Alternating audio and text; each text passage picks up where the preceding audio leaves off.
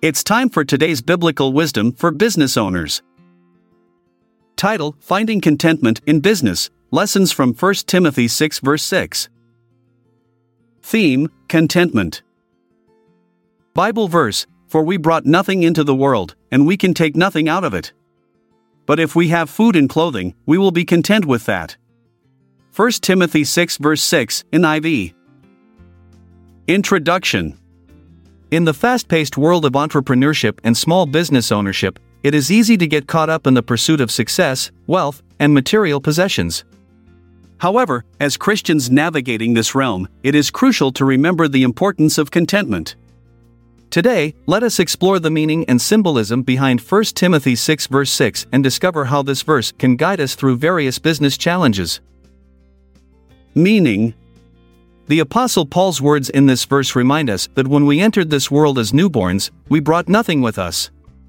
Likewise, when our time on earth comes to an end, we cannot take any material possessions alone. This truth serves as a powerful reminder that our ultimate purpose lies beyond worldly achievements or acquisitions.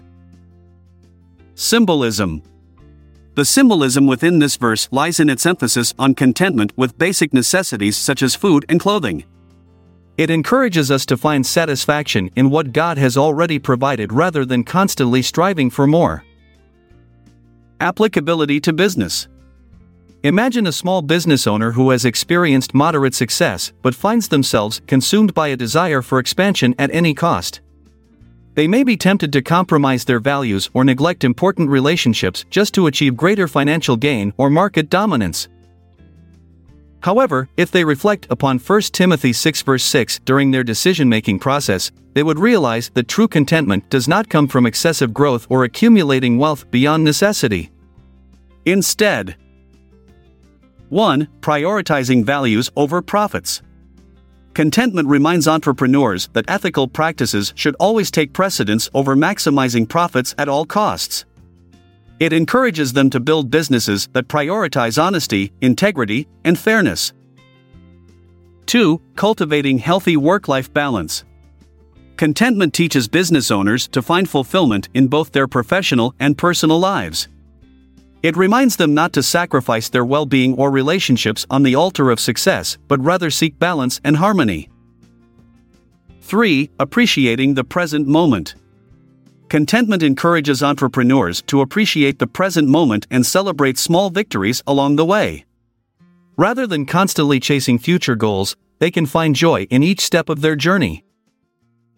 Conclusion As Christian entrepreneurs and small business owners, we must remember that our purpose extends beyond material wealth or worldly achievements.